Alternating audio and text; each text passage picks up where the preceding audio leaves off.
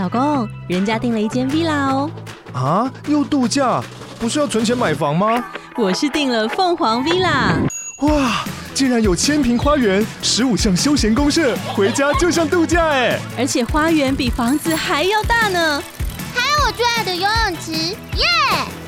龙大营建 villa 生活，十年防水保固，二至三房，零七三九八五五五五，凤凰 villa。嗨，我是宝可梦。如果你喜欢今天的节目，也欢迎你先订阅我们的频道，然后也别忘了五星评价哦。今天的主题是我的汇丰旅人卡又出八千块年费了，到底该不该缴啊？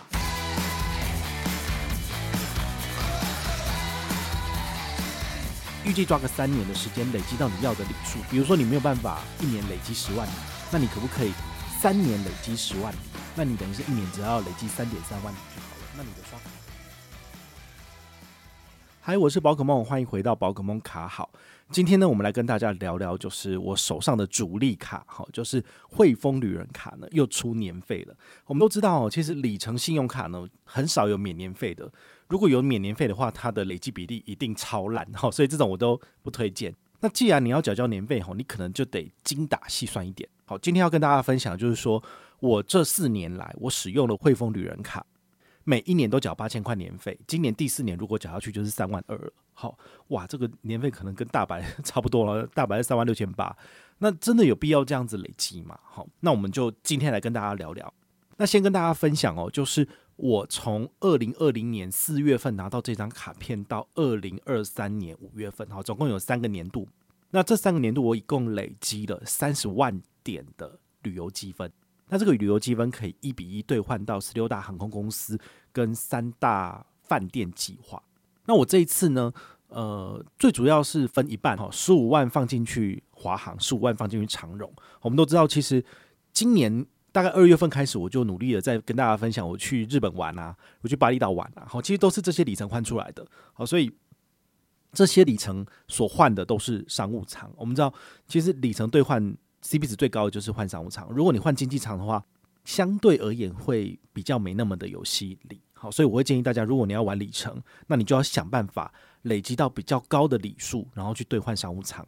那像华航跟长荣早期有这种亚洲区的外站来回，然后中停台北一次就可以开出四段票的，那两个人就八段票，其实它就会非常非常划算，真的。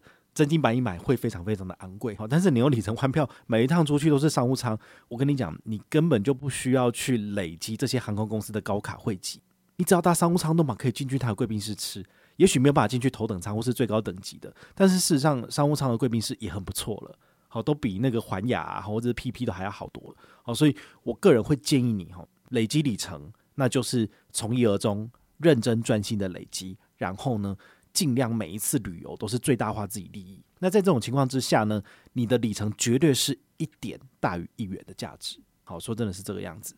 再来呢，我们跟大家提一下哈，这个 HSBC 旅人卡的基本权益哦，因为可能很多人对这个没有什么兴趣，或者是不太知道说这张卡片有什么权益哈。那我们来跟大家解说一下。好，那相关的详情呢，你都可以上官网去查询，都是一样的。汇丰旅人卡有三个不同的等级，一个是青旅卡。好，那它是免年费的，但它的累积比例就比较差，就是海内外二十元一里。如果你办的是要年费的旅人预习卡，那你的年费是两千五百元，那你的累积比例会好一点点。国内是十八元一里，海外是十五元一里，好，其实就很不错了。好，那第三个等级就是我现在用的是年费八千块的这个。那它就是国内十八元一里，海外十元一里。好，其实海外十元一里这个，我觉得是蛮具有竞争力的。那很多的银行推出里程卡的时候，其实都是把海外的这个回馈呢，就是调整在十元一里这样子，好，比较有吸引力。比如说 ANA 联名卡，中信推出来的，它的等级最高的就是 JCB 极致卡或者是 Visa 无限卡，它就是海外十元一里。好，所以这个就是大家都觉得 CB 值比较高的选择。好，那。到底要缴哪一个年费可以让你就是 CP 值最高？吼，你可以自己去算一下。如果你一年的刷卡消费不到七百万的话呢，其实我觉得你没有必要去缴八千块年费，真的蛮高的。那你一定要刷得够多，才能够拿到相对应的里程。那这样换机票，我觉得 CP 值才划算。因为毕竟你缴出去的年费这个成本也要算在你机票换票的成本里面。好，如果你平常真的是小资族，然后全家人的刷卡额可能没有办法让你这样子合并使用，那你一个人又刷不多，那真的没有必要办里程卡，因为它是一个负担，它绝对是一个负担。那像我这三年来累积了三十万里，平均一年是不是就是大概累积个十万里？那你想想看哦，以国内十八元一里，你乘以十万，算起来是多少？一百八十万。好，那当然有蛮多是海外消费，所以我大概可以讲一下说，而你海外一年刷一百万左右，可以累积十万里，这个合理吗？对，但是如果你的 刷卡消费没有到那么高，那我个人觉得其实是没有必要办这么高等级的卡片。好，所以你必须要去根据你的刷卡额，好，一年的全家人或者你个人的刷卡额来决定你要办哪一个等级的。好，那我个人大概推估一下哈，你大概年刷可以刷超过一百万以上的，办旅人无限卡是值得的。那如果你的一年刷卡额大概是五十万以内，好，大概不到一百万，好。五十到一百中间游走，那你大概办个预习卡就可以了。好，所以呃，你办哪一个卡片的等级跟我都无关。那我也不会因为你办的那个卡片的等级，所以我就拿到比较多的什么推荐回馈，你其实都一样。所以我觉得你要根据你自己的需求来申办，好，这比较重要。那再来呢，还有一些比较普遍性的回馈哈，跟大家提示一下，它的旅游积分可以兑换的航空公司跟饭店非常的多元，有十六家航空公司跟两家到三家的这个饭店。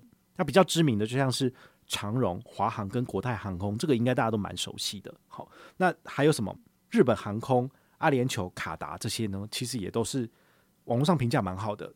毕竟你知道嘛，这个日航在台湾有推行联名卡，是跟星光银行，但是它的刷卡居然是五十元一里。你想想，就是说怎么可能？这要累积到何年何月啊？就是超烂，好不好？对啊，所以你如果办的是旅人无限卡，那么你至少是十八元一里，然后海外是十元一里。好，那跟大家讲一个小小的亮点，如果你把你的里程转到日航里面去，那么你只要日航一万五千里，你就可以换台北大阪来回机票。诶，这不是蛮吸引人的吗？对不对？因为你如果用长荣或者华航的经济舱，你得累积三万五千里才能够换来回，而且现在不能开外站，就是更烂，对不对？所以我就觉得，诶，JAL 这个日本航空反而是一个不错的亮点。好，这个你就可以参考一下。那当然，如果你是换商务舱，就要。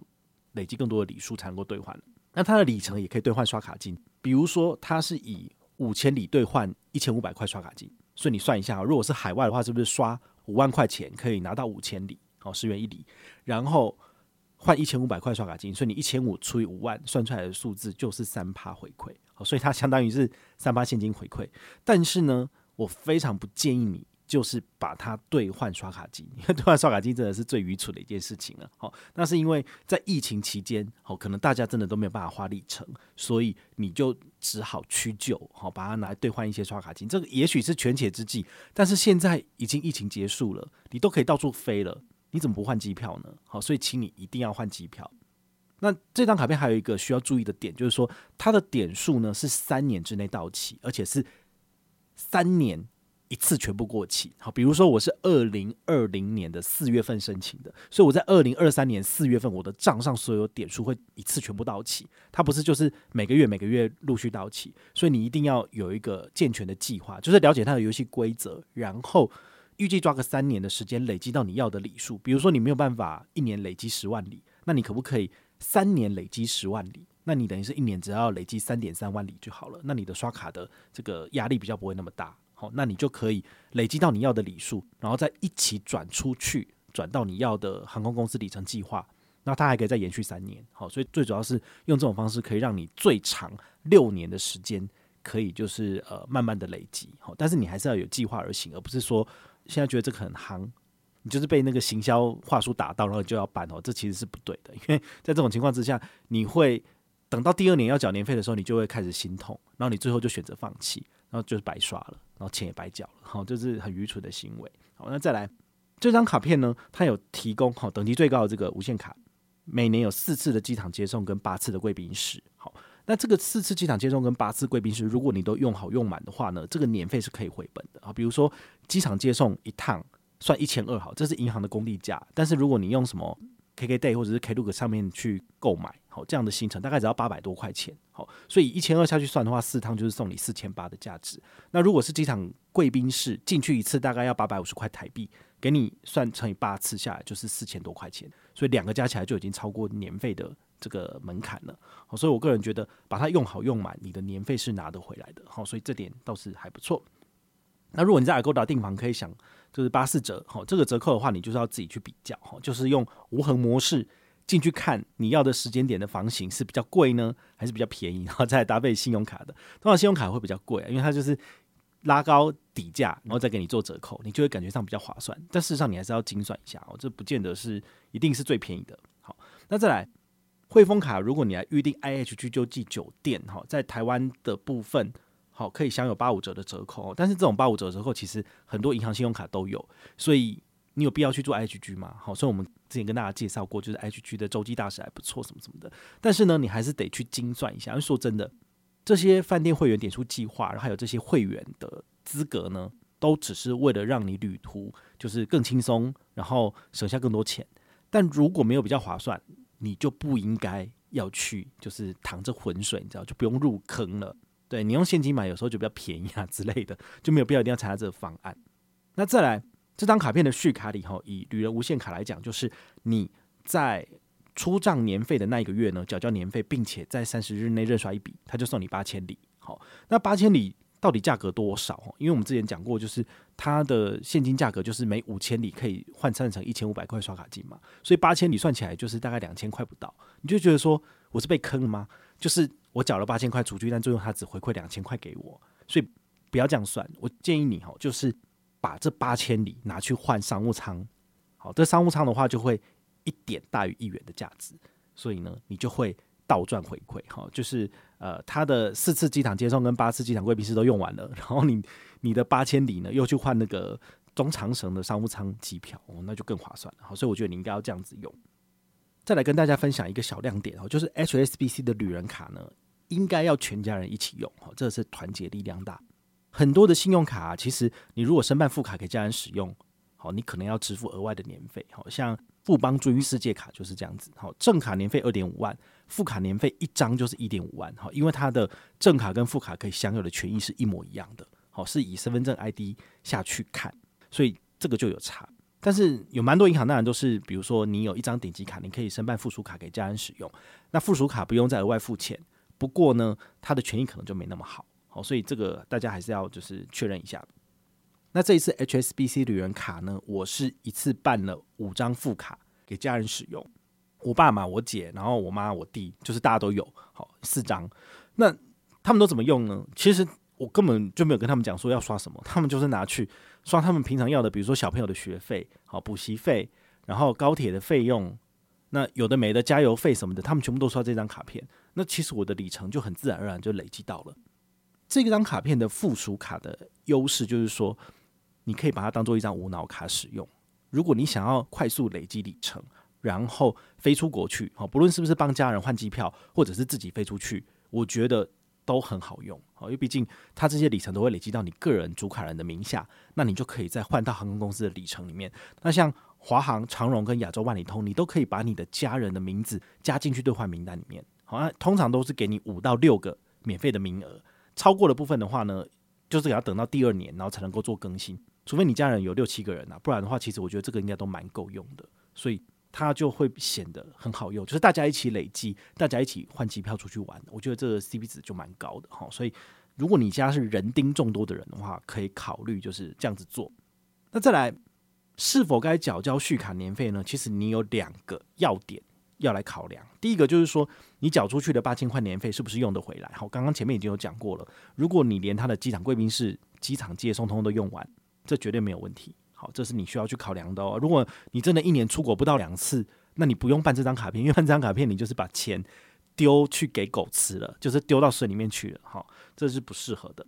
那第二个要点就是说，如果 HSBC 旅人卡的某些通路可以由其他的卡片来做替代，而且拿到更高的回馈，那你也许可以考虑不要办这张卡片。比如说国泰世华 Cube 卡，它的四大指定回馈通路，它有三趴的小数点回馈无上限。好像我呃这一次出国，我所刷的旅费、住宿费，然后还有旅馆 resorts 的费用，我全部都是用 Cube 卡来做支付的。那我可以拿到多少？三趴小数点无上限，所以。二月份跟四月份的住房，这样刷下来之后，我又多了上万点的小数点。那这些小数点又可以再换成航空公司的里程机票，又可以再飞出去了。所以我建议大家就是要用这种方式去算，就是你知道你的刷卡消费是多少钱，那透过这两张不同的卡片可以累积的里数是多少，你除一下就知道了嘛，对不对？那你就可以知道说，诶，这一笔消费用哪一张卡片比较划算？好，所以它只是一个选择题而已。好，但我建议你这两张卡片都应该要持有，因为我真的讲了这么多年，讲了这么久，大概 Cube 卡讲两年了嘛，好。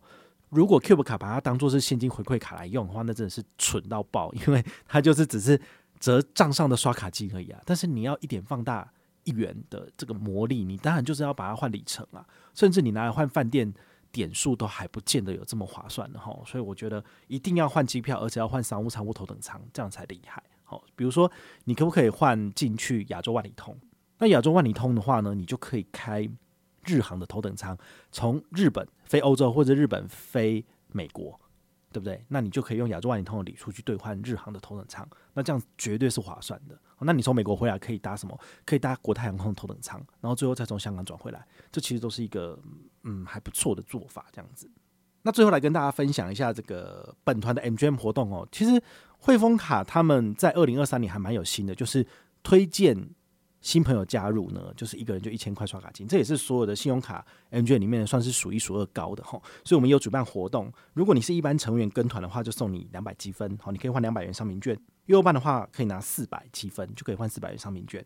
如果是基础办的话呢，可以拿五百积分，然后换五百元的商品券。好，所以等于是一半给大家啦。哈，所以也欢迎大家就是努力累积积分，努力的晋级。好，那你的会员等级越高，你就能够享有越多的福利。好，就是这个样子。好。那我们最后还是讲一下哈，这个 HSBC 的旅人卡它真的好用吗？像我自己用了三年，已经缴了三年的年费，今年已经确定要缴第四年的年费了哈。对于我来说，我有一个事情很放心，就是说卡片给我爸妈，然后我不用再去担心他是不是刷错卡片，他只要刷这一张就好了。那基本上都是新增消费，因为他不会拿去刷税款嘛，税款都是我在处理的，所以他们做一般的新增消费。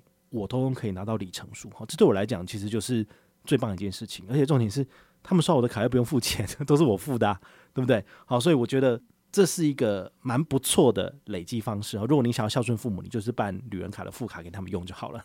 你至少还有一点额外回馈，就是可以拿到十元一礼或十八元一礼。好，这这这还是不错。好，那如果你想要更精明的消费的话，请你一定要搭配国泰世华 Cube 卡。好，这两张卡片互相搭配，可以互相补足。